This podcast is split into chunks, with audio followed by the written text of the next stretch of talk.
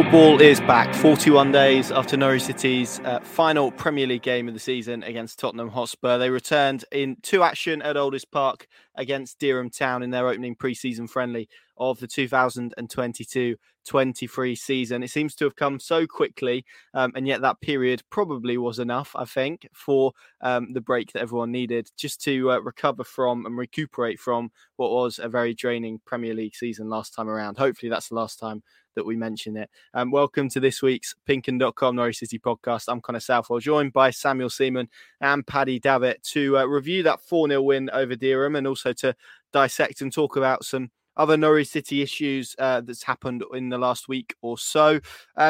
So Sam, let's start with you then. We were all at kind of Aldiss Park on Friday night. The sun was shining for the majority of it. There was a little bit of rain, and it did feel like a clean slate. I think there was a lot of talk about how it would feel once Norwich City returned to action. The squad hasn't dramatically changed. The kit has changed. Everything else really was kind of the same. All of the players who played were on the books of Norwich City last season. Obviously, no Isaac Hayden in action. It still felt to me like a fresh start, though, which I think is probably what everyone needed, given, as we said, what we saw last season. Yeah, and I think the number of under-23s players involved also helped with that. Obviously, a lot of fresh faces, and as you said, players that were on the books last season, but not too many players that were actually responsible for the car crash of a season that 2021-22 was. You know, you look at the key players. I think Todd Cantwell, Jordan Hugill, first half, obviously both spent the second period of last season out on loan. Same as Sam McCallum, who played at left back. Angus Gunn was in goal, having only really competed for that number one spot in goal towards the end of the season. So I don't think there were too many faces that you'd immediately associate with last season. And I think that helped. As you said, obviously the visual elements like the kit do help. And obviously winning 4-0, even if it's against Dereham Town, I think any football fan would struggle to feel too gloomy after that. So no, there were a lot of positive elements. It did feel like a fresh start. It felt positive, and I think you noticed that from like the conversations we had with Dean Smith. What I saw from you talking to Sam McCallum after the game as well, there seemed to be a lot more lightheartedness around, and Dean Smith didn't look like a man that had been weighed down by the pressure of having to save a squad that clearly wasn't good enough for the Premier League. So I think there was a lot of optimism for understandable reasons, and hopefully they can capitalise on it when the games get a little bit more serious and a little bit more tough.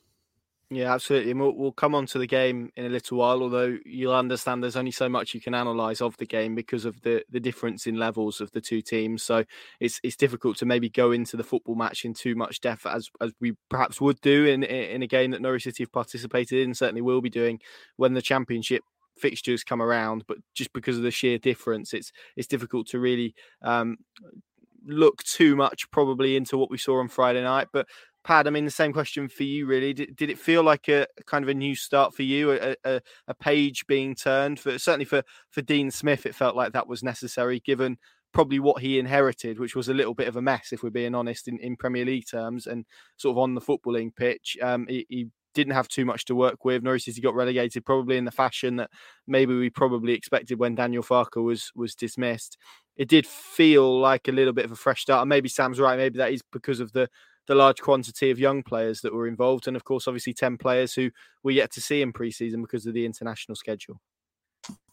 I'd be inclined to agree. I think the only freshness for me would be the sight of a Gibbs, a Flynn Clark, et al. You know, those type of players who aren't really tainted by in the main what happened last season. So, but I don't know whether I've been doing this too long now, but I would need to see substantially more evidence over pre-season that is going to be different because, as you say, in short order, that the international contingent will flow back into the group who are out in Germany now.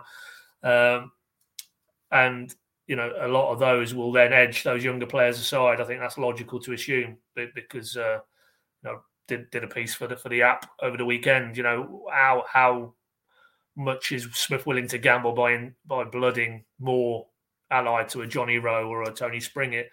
Not sure at the outset for reasons that we all know. You know, it's imperative they get off to a positive start. So we don't think there's going to be huge turnover in terms of the transfer window between now and the end of the transfer window / start of the new season. So I think it'll be a lot of familiar faces, and that for me doesn't feel per se like a page has been turned. What would feel like a page has been turned is if we can look back maybe 10 games into the Championship season, they've got a good haul of points. There's a style of play that's clear now under Dean Smith. And you know, to be fair to him, he was right when he pointed out the sort of the ability or to counter press, as he said, and he made the point it was Dereham and you have to make allowances for the level of opposition. But irrespective of who you're playing, it's clear that Dean Smith wants to win the ball back, wants to press high, wants to be aggressive, particularly across that midfield area. And that to me is a marked departure from, you know, what he inherited and what he tried to implement in the Premier League. So I think I need a bit more, well, a lot more convincing that it's going to be different and it is a fresh start. And that there is a new direction of travel under this head coach and his assistant and his other coaches. And you can see where they're trying to get to, and the path is clear. And obviously we didn't see Isaac Hayden, and he's the only new senior signing who's come through the door. And I think he will have a big role to play, which again, Dean, when I put it to him after the game at Aldiss Park, made it quite clear. He feels he will be a leader and very swiftly will be one of the go-to people within that 11. So, you know, we didn't see him at Aldiss Park. He was there sat watching, probably a game or two too early for him, Dean Smith said. Factoring in, you know, he had his injury problems last season. The pitches are very hard still at this early stage of pre-season. No risks being taken with him or a Sam Byram or Sergeant Omabama Daly-Eder. All of those, allied to all the internationals coming back in. Not even talked about Onel Hernandez and Daniel Sinani, who are yet to be seen, but will, Dean Smith indicated, get their chance over pre-season. So for me, no, a little bit too early in the piece to feel that, you know, this is a new era, and we saw the start of it at Aldiss Park. Let's see where we are come, you know, well, Cardiff certainly on the opening day of the Championship season, but for me, probably broaden it out and let's fast forward about 10 or so league games, and then I think we'll have a very clear sense of, yeah, this feels fresh, this feels new, this feels exciting and optimistic and positive, and all of those, I'm sure a lot of Norwich fans will crave because, you know, in contrast, none of those applied last season. I think it's safe to say. Absolutely, and we'll come on to maybe the transfer front or lack of in the second half of the pod. We're going to spend a little bit of time just talking and reflecting on Friday night's game. As I said, maybe not the mechanics of the football duel that we saw too much, but maybe certain themes that we kind of picked out. And, you know, Paddy, you spoke about the midfield there, and it does feel like Dean Smith does want a dynamic, energetic midfield that can press and is capable of pressing perhaps in a more intelligent way. Certainly any kind of evidence that you watch from his time at Aston Villa, Brentford as well, or maybe, although maybe in a slightly more limited way, suggests that is the direction of travel he wants to head in. We saw it in many ways in his opening game in charge against Southampton, where he made that subtle tweak in midfield that just pushed, I think it was Kenny McLean and was it Billy Gilmour up slightly, and that just improved Norwich City's output and what they did in that game and almost swung the pendulum in their favour. That's kind of the direction to me it feels like, which is why it was so interesting, Sam, to see Todd Cantwell not just feature in a Norwich City shirt, which we'll get back onto in a minute, but in the role that he did. It was a number 8, which is kind of what Scott Parker tried to do with him at Bournemouth last year, and he didn't quite manage to make it work. Plus, he felt he had probably better and maybe even more reliable options as Bournemouth were gunning for promotion. So it's not a completely new concept to Todd, but it's a new concept for Norwich City and Todd Cantwell. And he, I think it's fair to say, was one player that I looked at, again, with the context, with the caveats of the level of their opponents, which we have to do throughout this discussion. But it just looked like a happy Todd Cantwell to me, which is something that we've not seen in a Norwich shirt for a little while. Yeah, and he looked like he wanted to be there, which I think made a change from a couple of times sort of towards the end of his spell with Norwich last season. And I think he's probably made the smart decision there, really, for his own career. Writing a piece that's probably going to go out tomorrow on the app, actually. And I've made the point that he's not going to get a club that's better than the favourites for Premier League promotion. You know, we've seen the links so far. Blackburn Rovers are the only sort of named club that we've seen. There's also been, you know, noises around a potential foreign loan to a maybe slightly less prestigious sort of country or league. And why would he not? Why would he want to be anywhere other than Norwich City, given the alternatives? He's got a great opportunity, given Dean Smith has clearly opened the door to him. After he said to us after the match, as much really, he said Cantwell's, he's been training well, but he's sick of the talking. He just wants to see some action on the pitch from him, and I think that's what he saw at Dereham. Obviously, same caveats as we're going to be adding for the whole of this conversation, really, was that it was Dereham. And I think that's what makes it difficult to perhaps judge the extent to which he'll thrive in this new role, because effectively when you're playing against that much of a low block and that much of a team that are underdogs, sort of everyone apart from your one centre-back and your goalkeeper is a number 10 in that situation, really. So it was difficult to judge his capabilities maybe there, and if that is going to be the role he plays, I'm looking forward to seeing him perhaps against other sides. But we've seen before that he's happy to do the other side of the game. I remember a performance at Goodison Park, getting on for 3 years ago now. I think that was in his real phase of trying to kick on and prove people wrong and prove that he was up to the level. And I remember some fantastic backtracking runs and some big sliding tackles. So I think if he puts his mind to it, he's got the enthusiasm and the energy to play the role. And that was what he seemed to have at Dereham, that enthusiasm, which I think he's been lacking for a little while now. And it's understandable that he was lacking that on loan at Bournemouth. Probably quite isolated for the first time in his footballing career, other than a time at Fortuna Sittard when they were, basically on the way to promotion. So, you can understand why he's maybe lacked that enthusiasm for a little while, but it was excellent to see that back in his play. And if he can keep that against the bigger teams, we've seen him do it against the likes of Arsenal and Manchester City before. If he can do that, he'll definitely impress in pre-season and hopefully in the Championship as well.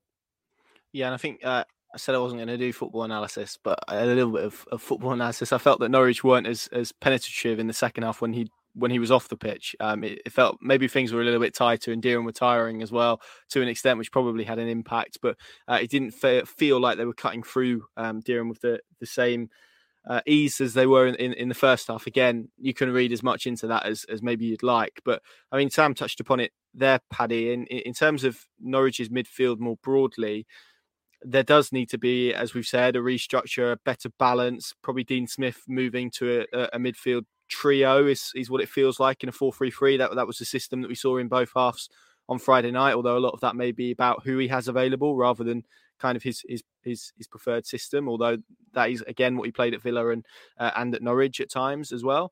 But if you are going to have Todd Cantwell in that role, it does feel like the structure around him would need to be right, as maybe wasn't the case for someone like Billy Gilmour last season, for example.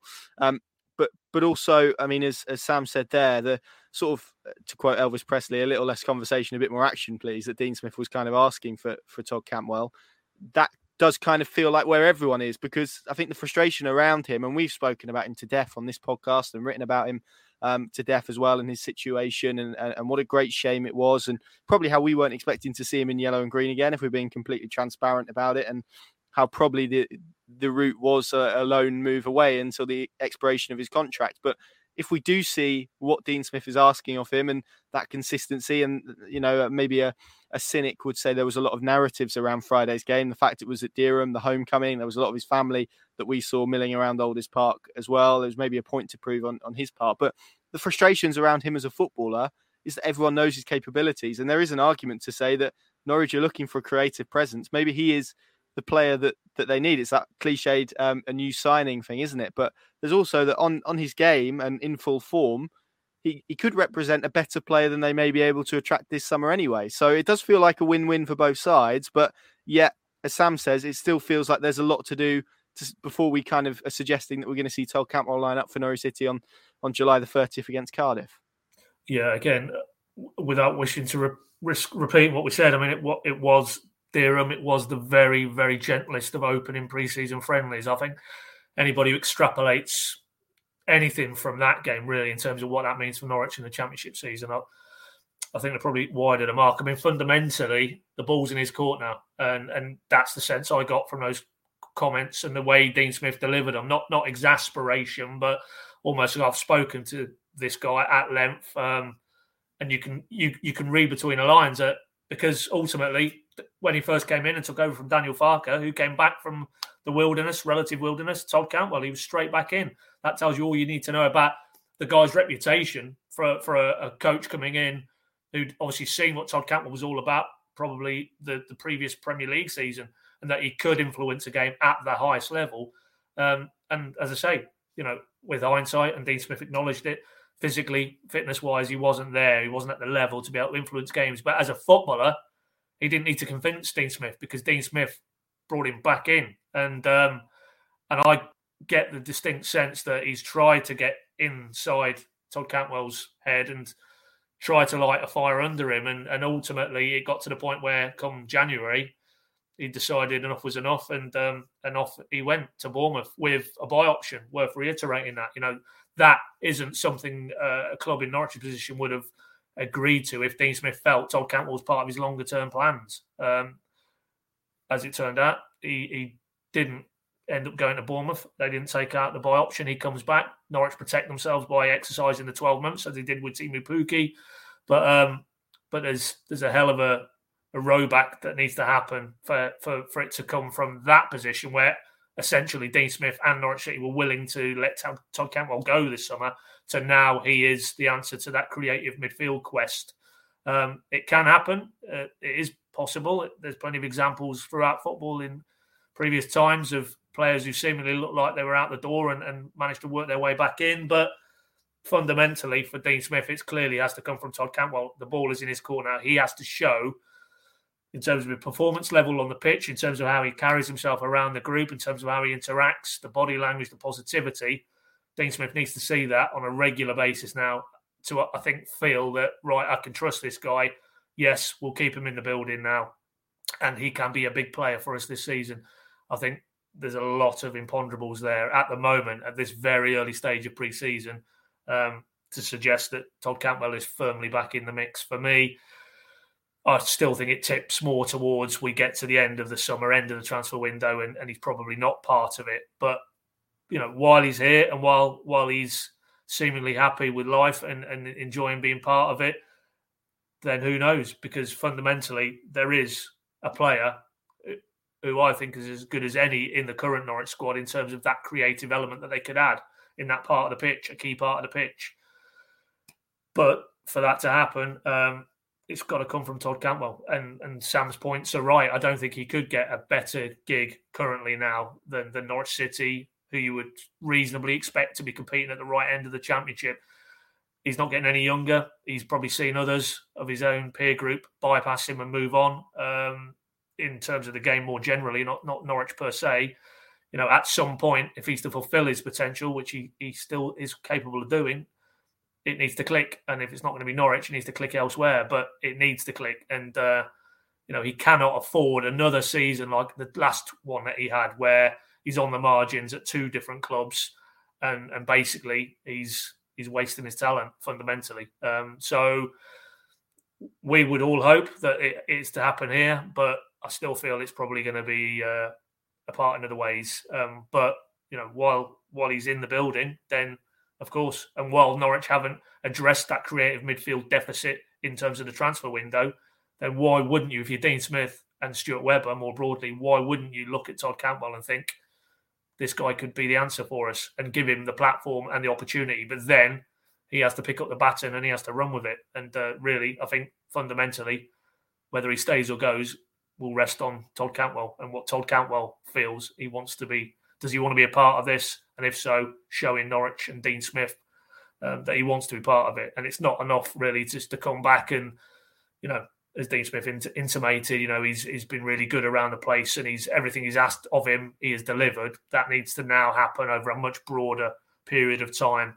And if that does happen, then who knows? But it's positive that there is possibly a way back, but it still feels like a lot of miles that have to be covered by Todd Cantwell in order for really you get to Cardiff on the opening weekend and Todd Cantwell's in that 11. I just don't see it, frankly.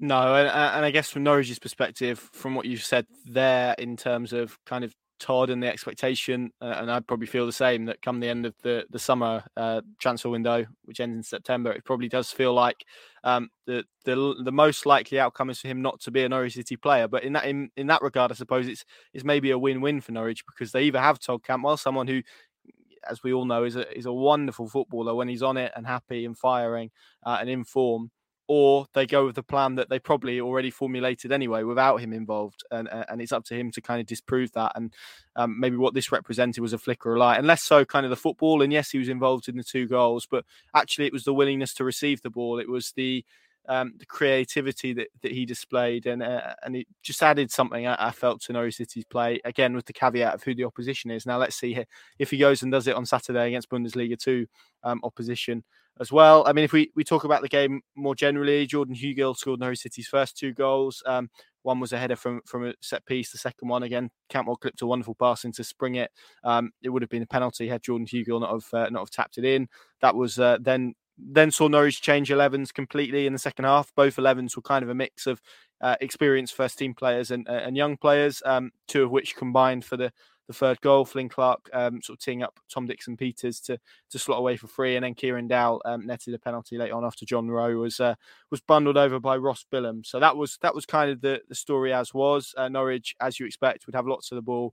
Probably could have had more. Credit to Dereham for the fact that they conceded after 7 minutes. I think a lot of people inside Aldiss Park would maybe have expected that to go one way, and it didn't. So, that was a positive.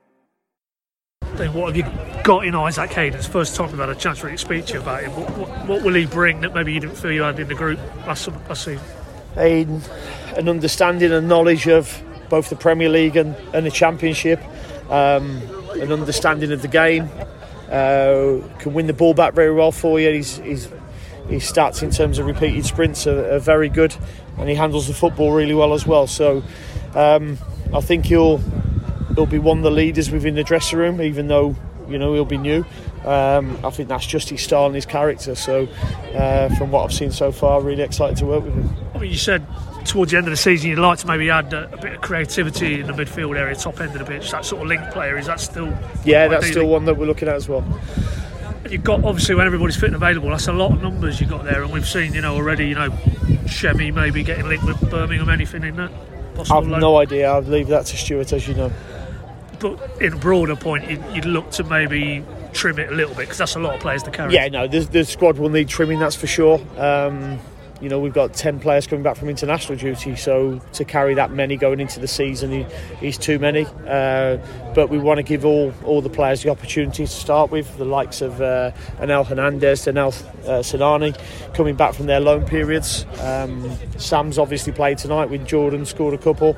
So we want to give them all the opportunity to show us what they're about as well, and make decisions then on what we need to keep and what we need to move on. Yeah, that's an interesting one. Like you said, there's a lot of lads you know about, but you haven't actually seen them close up. So are you really still very open-minded in that regard, and we'll look at it now over pre-season? Yeah, totally. As I say, it's an opportunity for some of these young lads as well. Tony and Jonathan got their opportunities last season, and some of the young 23s have had a chance as well, and they'll have a further chance next week in Germany. That's a final point. I mean, Germany, as you say, what are you looking now for this week now to go out there and a bit of bonding as well as the football side? It'll be a bit of bonding as well as the football, but there'll be a couple of doubles and treble sessions while we're out there as well, so a couple of early rises for them. It's I really like going away with the players, because it's 24/7 you really get to see them and know about them and learn about them. And gives us that opportunity now. Final one for me. We don't want to hark back to last season, but do you get the sense now you're back in, like you've had a week or two to work with the guys, that the page has turned and everybody can look forward now and have a bit of optimism? Yeah, no, the page has turned. It's gone. We're concentrating now on this season and what we can do. Cheers, Dan. Just one for me. That's right. You brought Todd Cantwell back in today. What are you hoping to see from him in the pre-season? Yeah, and I had a chat with Todd at the end of last season, and I said, the time. We've had a couple of chats previously. There's no point in us keep talking about things now. Where I want to see action on the football pitch, and he's coming in. He's trained really well so far, and and that's what he needs to continue doing, and he knows that. We live Norwich City. The build-up, the passion, the drama. the last-minute winners. The debate. That's why we've created Pinkham Plus. The app that takes you beyond the headlines. With exclusive columns, blogs, podcasts and videos, we've got you covered. Subscribe today. Pinkham Plus. Stay ahead of the game. Download now on the App Store and on Google Play. So if we start with your reflections on that game overall, probably on the pitch first, and then we'll probably speak about the occasion in general. Yeah, I think on the pitch it was obviously a tough game for us, as we knew it was going to be. But we stuck in there, and for us it was just about making sure we were honest throughout until the end, and we were. And for us, we've had two pre-season training sessions, and we're in against Norwich for the first pre-season friendly, so we knew we were going to suffer. But I thought we held in there. Obviously, their quality, their ability on the ball, their movement. Their interchanges, brilliant, and it's fantastic for our boys to play against that. Great for us to watch it from the sides and be close to it and see what they do. And they were obviously very good side. They had probably 90% of the ball, I'd say, and as we expected. But for us, we stuck at it. Like I say, we wanted to make sure we tried to make it as difficult as we could for them, and I felt we did that. With an honest performance, and obviously the class showed. Over the game as we expected, but really pleased with what we've done tonight. Yeah. And just finally, obviously we saw basically every side of this ground full. There were queues when I arrived at 4:30. I think there were queues when you arrived as well. The bar was full. There was people queuing for burgers. I mean, good night all round for the football club as an occasion, as a spectacle, and obviously financially as well. Yeah, it is. And what I'd say about Norwich is that they're really. Their self-awareness to a club like this is I thought was exemplary tonight. They knew what tonight meant to us as a football club as well, and I think the way they've approached it, they've played obviously players that that are first-team players, which again has attracted people to come here. And even little things like they've tweeted the game and stuff, and it just generates that interest, and I'm just so thankful to them and how they've been, and they're just a class act today, I've got to say. Just everything about it, obviously on the pitch, but off the pitch, they're really, really respectful, and I just can't thank them enough, for having a game with us, and that sets us up so well for this season. That's probably a good portion of our budget for the season in one night, which is just brilliant, And there's nights like that. You just have to capitalise, and think we have tonight. So that's great.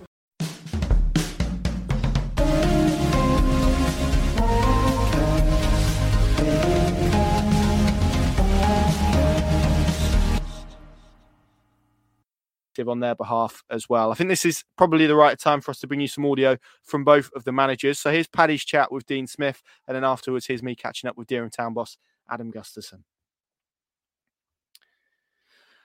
Okay then, gents, if we pick this up then in terms of where Norwich City are in the transfer window, because it's obviously the hot topic, and me, myself and Sam have come off a Q&A. We're recording this on Monday afternoon, where that has basically dominated the whole of the discussion. So Pat, if we start with you really, I feel that certainly at this time of the summer, where pre-season's beginning and maybe not a lot from a Norwich City perspective has happened, there's always kind of this desperation to see something, particularly when fans are seeing clubs like Burnley and other clubs who maybe could be in around Norwich City next season, make additions and strengthen. I think Cardiff are on their 50th signing or something like that. It feels like they sign someone every other week. But it is kind of that, to me, it feels like a desperation for a club to be seen to be doing something. It is a lot of what transfer window is, a lot of kind of posturing and whatnot. It's been pretty deadly silent from a Norwich City perspective, both in terms of incomings and outcomings. So if we start with the incomings, obviously Isaac Hayden has arrived, so they've made one addition. I guess the question people will want asking is, why is what has followed since been so quiet? Why has it been so I guess a void that hasn't been filled with rumours or speculation or links to players or even deals being done? Well, I mean, ultimately the primary factor there for me is the financial situation. We've touched on this at length in various broadcasts that we've done pretty recently on these channels, and fundamentally you take your lead from Stuart Webber's comments at the end of last season that they could do one or two pieces of business and then anything else dependent on outs.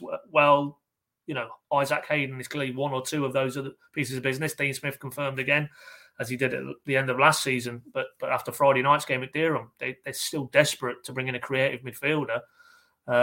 However you want to package up, whatever label you want to put on that. Is it a 10? Is it an 8? Are they box to box?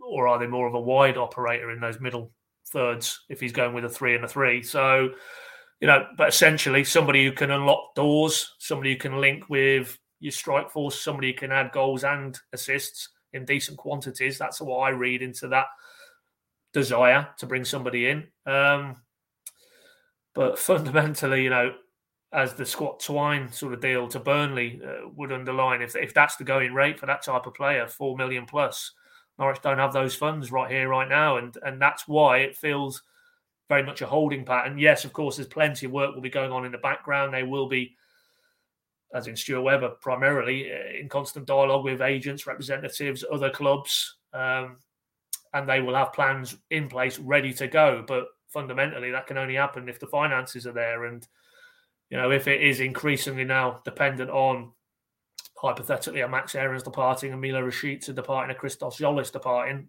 not all three, but maybe one of, to facilitate those plans, then really it's putting the pieces in the right order at the right time. And that hasn't fundamentally happened yet. They haven't managed to shift those players. And the nature of how these things get put together with the bigger deals is, for Norwich, is probably going to be towards the end of the window, certainly closer to the start of the season, before there is tangible, firm movement out, which would then facilitate in. I mean, I got the sense that if they could do an exit or two, then it might end up being more than the one or two that Stuart Webber indicated. But, you know, very much that messaging for me was designed to lower expectations and not to expect maybe a Cardiff-style turnover in terms of volume. That simply isn't going to happen. You're ignoring what Stuart Webber said in that interview at the end of the season, but what Dean Smith said ad nauseum about, we don't need to make wholesale changes. I feel I've got the majority of a squad good enough to stay at the right end of this division they're going into.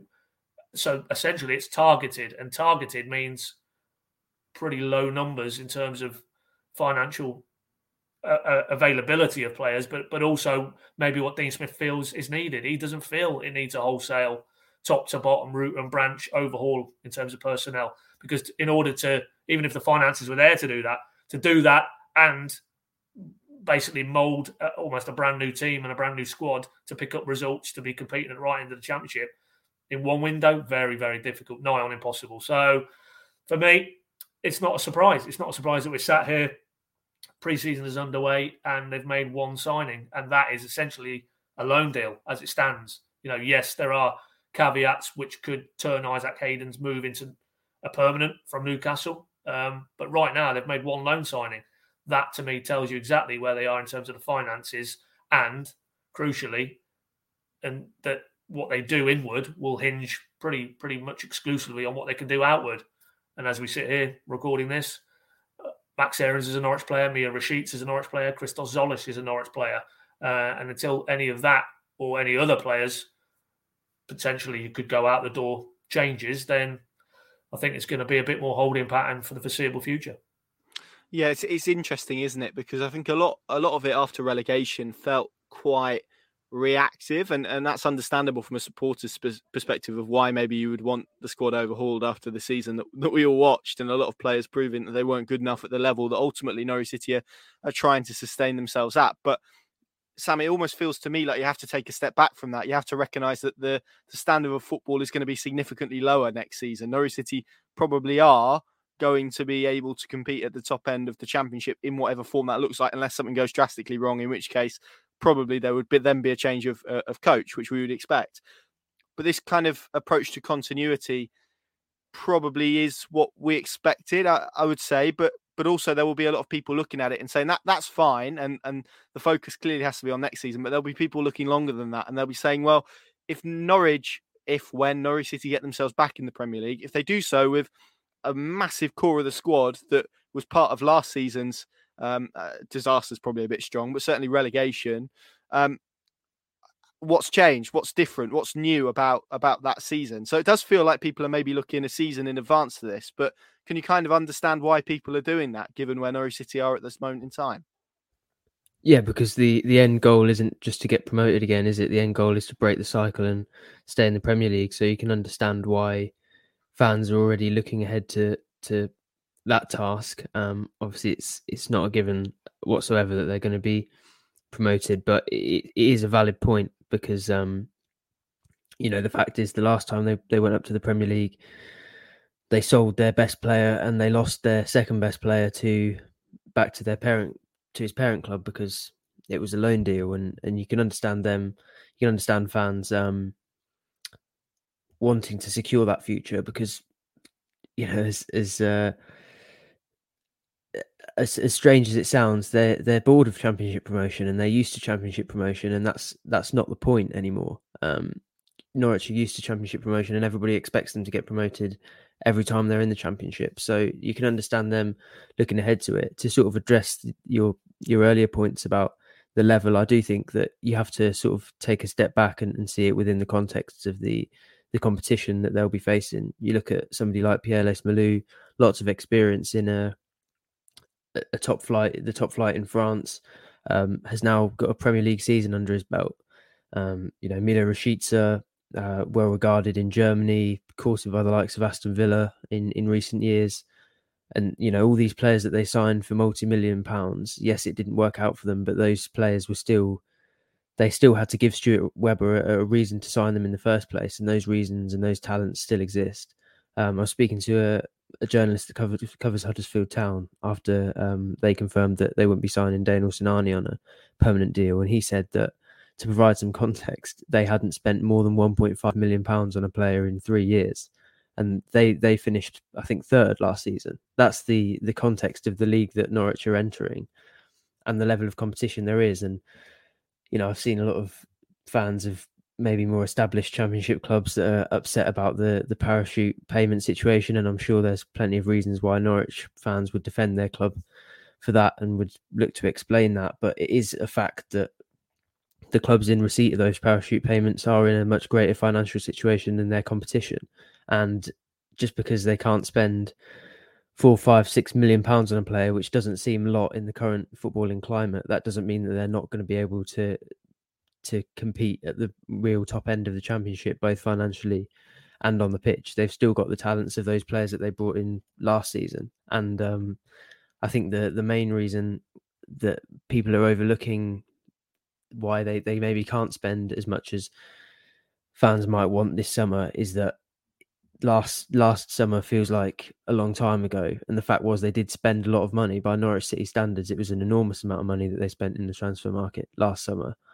If they hadn't done that, if they had gone for a sort of, you know, 1.5 million type situation like they did in 2019, it might be that now they'd be looking at it with a really healthy budget to comfortably win the Championship. But as I said earlier, the goal isn't to get promoted again. The goal is to stay in the Premier League, and that was why they went all out last summer. That's why they maybe are having to bank on the squad they've already got this summer. So, you know, I'm sure there's going to be an adjustment period, and I understand why people have reacted the way they have after last season. But, you know, as you said, you just have to look at the context of the level they're competing at now. It's nowhere close to the Premier League, and I think the gap is widening.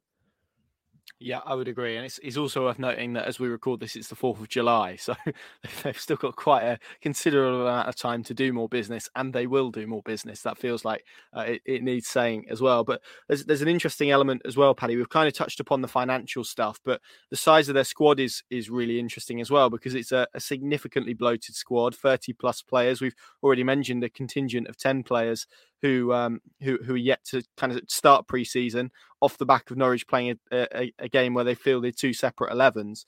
It's a squad of 30 plus players. Obviously, how much of the under 23s you want to include in that squad is entirely up to you, really. But do you find that situation interesting, given some of the remarks that Stuart Webber made when he first walked into the door in 2017 about big squads, and how there was a lot of players that Norwich City were maybe struggling to shift and get rid of? And that maybe is perceived to be certainly the situation that they're in at the moment. Dean Smith, again on Friday, when it was in that that huddle, whether it was to you or not, I'm not, I can't quite remember, but he spoke about a need to trim the squad further. We've already kind of reported about Przemysław Płacheta, and it looks like he's out on loan. Christos Tzolis, there's Mila Rashica as well. We could list several others. It probably doesn't feel like Onel Hernandez and Daniel Sinani are both going to be at Norwich City next season. So numerically, there's a struggle as well. But what do you make more broadly is the way Norwich City squad looks at the moment, given perhaps some of the comments that Stuart Webber and others have made in the past as well? Well, I mean, numbers-wise, it is on the bloated side, and Dean Smith acknowledged that and said there will. It wasn't that we'll weigh it up. There will be departures, and you might see the start of that in very short order in terms of Płacheta moving on. But I don't know. You'd have to take a step back and think about it in terms of the more broader point you're trying to make there, Connor, about, you know, has Stuart Webber gone full circle from what he inherited, which was, I think, slightly different in terms of it was a lot of players on big money because they'd kind of oscillated between the two divisions, and maybe the financial contractual side of it wasn't quite as tightly policed as it certainly is now under his stewardship. And I think his point was they would have senior pros on good money who, when Saturday swung around in the Championship, were nowhere near the matchday squad. And that clearly isn't a healthy football situation in terms of that hunger that you want among a group of players who want to strive and push on and achieve things, because maybe they'd already achieved things and they were coming back down the other way in terms of their career path, or too many of them were in that group. But also the finances. What is the point in paying tens of thousands of pounds out to players who are not materially involved on a match day? That makes no sense whatsoever, certainly not within a self-funded model, which is very much the case at Carrow Road. So I think there are differences in terms of the processes that have led Norwich to maybe come back round again in terms of purely looking at the numbers. And you're right, you know, if you maybe take out the 23s development young lads, the senior count isn't quite as bloated as it feels. But there's no doubt that successive windows have now left a bit of an imbalance in terms of the squad, both in terms of numbers and maybe certain areas of the park, as opposed to other areas. You know, we talk about, you know, the midfield looks a bit light in the centre of the park still, even with Hayden arriving. You know, the fullback areas, if they, you know, if it was that Max Aarons departed, you'd look at that area and is there enough cover there now? And so there is a bit of imbalance, and and of course what's happened in the intervening period is, you know, Daniel Farke was very much working in tandem with Stuart and his recruitment types, and now Dean Smith comes in, and clearly he will have different views on those type of players that he inherited to maybe his predecessor, and that has to be factored in as well. But yeah, there is absolutely no doubt whatsoever that if you boil that back down to what Stuart Webber said when he came in, that they needed a hungry group of players to drive standards up and drive that club forward again.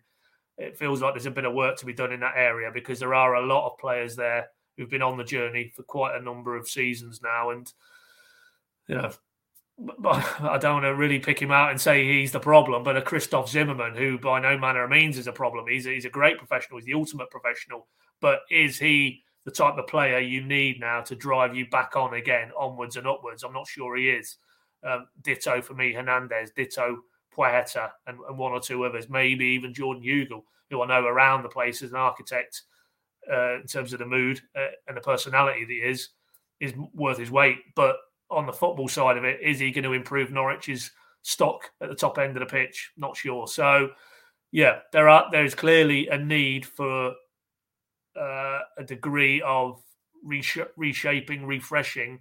And Dean Smith knows that quite clearly, because he was very open on Friday night that they do need to, you know, thin the squad out, because I think there's too many there now who are on the journey who aren't going to really be big players in the Championship, and certainly wouldn't be if they reach the end goal, which is back in the Premier League. So whether that all happens in this window, probably not. But I think in the next window or two, you will see an acceleration in that process of trying to, you know, thin the squad out. And maybe, again, as we were told previously, it's about quality, not quantity. That was the buzzword last summer. I think that was the buzzword in previous windows as well, that they want to drive up.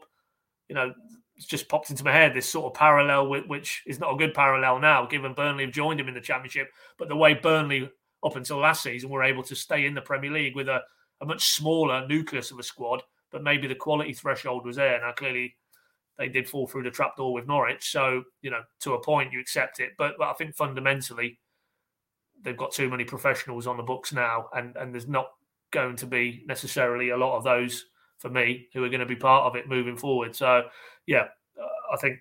But I would stop short of that Stuart Webber cautioned against something and has now engineered a situation that he finds himself the one that he inherited. I think it is different. I don't think you have that end of an era to the same degree in terms of the group of players, because I think the hunger had gone out of that group, and you know, they were on big money, and their appetite for what lay ahead for a club who were, you know, in a need of shock treatment wasn't really the case. I don't think that's necessarily the situation with this group of players. It's just that there's a few of these players who aren't good enough to move Norwich forward, I don't think.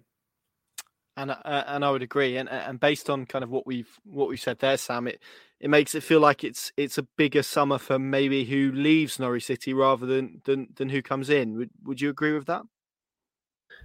Yeah, I think so. Just mainly in terms of numbers, but also in terms of quality. I think the fact is, unfortunately, that when you get relegated, probably the players that leave are going to be more capable than a number of the players that come in. You know, they're looking at probably, if you want to raise those sorts of funds, if you want to bring in significant amounts of money to fund other players, you're probably going to lose the likes of Max Aarons, Mila Rashica, Christos Tzolis, as we spoke about before, and then probably coming in at players that you're taking more gambles on than those sorts of assured quality players that you know are leaving.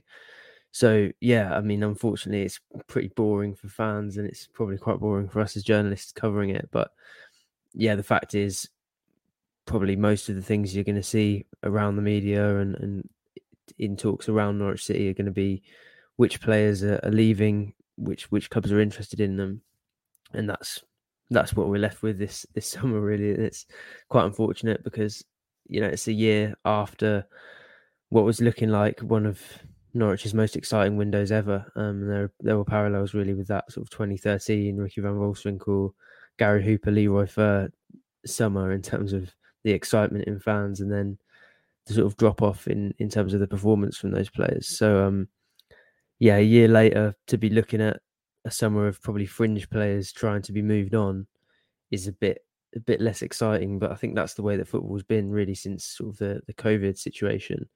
It's become a lot more about players with slightly longer on their contracts than maybe clubs would like, and trying to shift players and trying to get other clubs to commit financially when, you know, the money situation, apart from for sort of Champions League clubs and clubs right up there, isn't great. Trying to find clubs for the likes of Przemysław Płacheta, you know, maybe Onel Hernandez or Daniel Sinani, if Dean Smith decides he doesn't want to keep either of those around, those sorts of players, Jordan Hugill, trying to get clubs in this financial climate to commit to those sorts of players is difficult. So that's probably the more tough part of Stuart Webber's remit at the moment, is trying to offload those players rather than trying to find the players to replace them. Because I think once he has the finances to find a player that's going to produce in the Championship, in my opinion, is much easier than trying to get a buying club to commit to the likes of Christos Tzolis or Przemysław Płacheta or Onel Hernandez, because of the situation Norwich find themselves in, not only financially, but off the back of a pretty miserable relegation. How do you try and sell these players to clubs? So I think that's the task that Stuart Webber is facing this summer. And unfortunately, the task that Norwich fans are facing is consuming that sort of content this summer rather than the exciting content they were part of last summer. Yeah, and I think it's worth saying as well that continuity is not always a bad thing in football. Norwich have done it quite well after relegations from the Premier League in the last few attempts. They've managed to retain continuity and made a success of that, and maybe utilised that when lots of teams who've been relegated in the past have opted for significant amounts of change with varying degrees of success, be it Sunderland going all the way through, or even someone like Sheffield United who changed their coach, their style, tried to go for a completely different direction. It didn't work. So often Norwich have found continuity does work, which is why maybe watching someone like Burnley, who are trying to they've not just changed their coach, they're also trying to, or it seems like they're trying to completely change their their culture, their ethos, their philosophy, that's maybe where Norwich already have a leg up on them. And that will obviously remain to be seen. Perhaps they won't. Perhaps Burnley will hit the ground running. We'll see. But just as an example, you can kind of see the line of thinking. And overhauling a squad, as a general rule of thumb, doesn't usually translate to a team doing remarkably well in the Championship. You only need to look at Daniel Farke's first season in charge of Norwich City to figure that one out. And also, Sam, I think your comments about kind of what football is like more broadly at the moment with the difficulties in finances. We've spoken on this podcast before about Steve Morrison's comments, and that's just the Championship. That is repeated across the world, some in top divisions at top clubs. I was reading something the other day that said, effectively now any Premier League club, maybe beyond some of the newly promoted ones, are now in a position where they can go and compete with any club in the world who aren't in the Champions League. That's quite a serious place to be in. And obviously Norwich aren't in the Premier League, so that makes life a bit more difficult financially, and it probably does lend itself to a few more loans. So, Paddy, if we kind of assess where Norwich City are at the moment, because I think the general perception is maybe that their squad isn't anywhere near complete and it isn't anywhere near where supporters would need it to be to represent that shift that we suggested and we spoke about at the start of the podcast. It wouldn't represent that page being turned. Ultimately, only wins will do that in the Championship, as we said. And as Dean Smith has said before, winning is the best sticking plaster. But you can already see a scenario where Norwich perhaps haven't evolved their squad to what the fans would like. A difficult start to the Championship. Suddenly pressure does become really significant as well. So how much of this is about holding their nerve and not, we've used this phrase so much in the Daniel Farke era of ignoring the noise. That maybe feels even more significant at the moment, given maybe some of the conversations and the general discourse around their transfer activity at this moment in time. Yeah, and I don't think in purely transfer-related terms, I don't think they would listen to the noise, because Stuart Webber's not one who seemingly is buffeted by ITK demanding whatever £25 million players to arrive at Carrow Road. He likes to poke fun at that, as we know. And he's also not one who, as a general rule, is there at five to deadline night, furiously pressing send on the file of fax or whatever, trying to get paperwork through fax machine. Because I was a file of fax. I had a conversation with you about that, Connor, the other day. You probably boys don't even know what a file of fax is, do you? I do, actually. I used to sell them very occasionally on my Sunday shifts at WH Smith. So I know all about file of faxes. Yeah. Yeah. So anyway, no. So we was delving into my file of fax with some numbers the other day. That's so I'm going off on a major tangent here, but fundamentally, I don't think, as I say, I don't think Norwich will have. And one thing you would say, irrespective of whether they got it right last summer, which they clearly didn't in terms of being fit for purpose for the Premier League, but they're very, since Stuart Webber arrived, very methodical, very measured in what they try and do in the window and working windows ahead. And of course, there was recruitment changes last summer, notably Kieran Scott eventually departing for Middlesbrough as Webber's right-hand person, you could say, prior to that. And that would have been a bit of a destabilising factor. But I think basically what they want to do this summer won't be impacted by what's happening or isn't happening around the game. I thought it was really interesting. We carried the quotes. Max Aarons is, the head of his agency, New Era, Jamie Morley, former footballer, talking more generally about the pace or lack of in the transfer window. And of course, there is a domino effect in the transfer window. You know, the bigger clubs will do business. That money then circulates down the tree and you see there is a knock-on effect. And he talked about this lack of continuity at clubs like Chelsea and Manchester United, principally, where there has been change. There is, in his opinion, you know, maybe a lack of nous in terms of recruitment and putting deals together, and that's why those clubs have struggled to get business done. And he contrasted those with maybe what's happened at Arsenal now, where there is, you know, a very settled system in place around Mikel Arteta, and you can see that they were out the traps very early. They've done some very seemingly astute business, and the fact that there is that disruption at the top end of the game, maybe in England, maybe that's having a knock-on effect, you know, because Max Aarons, he's been linked to those type of clubs in the past. And, you know, if there'd been maybe more my certainty at Manchester United. I'm not saying Manchester United are particularly interested now in Max Aarons, despite what Rio Ferdinand wants to suggest otherwise at the start of the summer. But, you know, if deals could have accelerated a bit quicker at the top end of the tree, maybe we'd have seen now that that would percolate down to where Norwich are and where they are in the window. But, you know, fundamentally, this all comes back round to Norwich are hamstrung in terms of they probably do need to sell those type of player to generate funds of a significant nature to do more than the one or two bits of business, which is probably where the measure is at the minute. So I certainly don't see a situation where Norwich are going to get bounced by whatever the sentiment is amongst their fan base into doing business that A, they don't want to do, or B, they're not able to do at the minute. So I think it's going to be more of the same. I think until something significant changes in terms of outs, don't expect much different to happen in terms of ins. And that's why, to take Sam's point, I think a lot of the activity is going to be around the pruning element of the squads at this stage. And by that, I don't mean the ones that they could actually sell for substantial sums. It's probably more the housekeeping element. Agree. Good discussion, chaps. Just finally then, Norwich City obviously off to or are in Germany this week as we record this in Bavaria, Grassau, I think, to be a bit more specific. You may have seen some of the videos or some of the social media posts from the players. It looks a very picturesque part of the world, but as Dean Smith, and you will have heard it in the chat earlier in the show, said, it will be double sessions, triple sessions.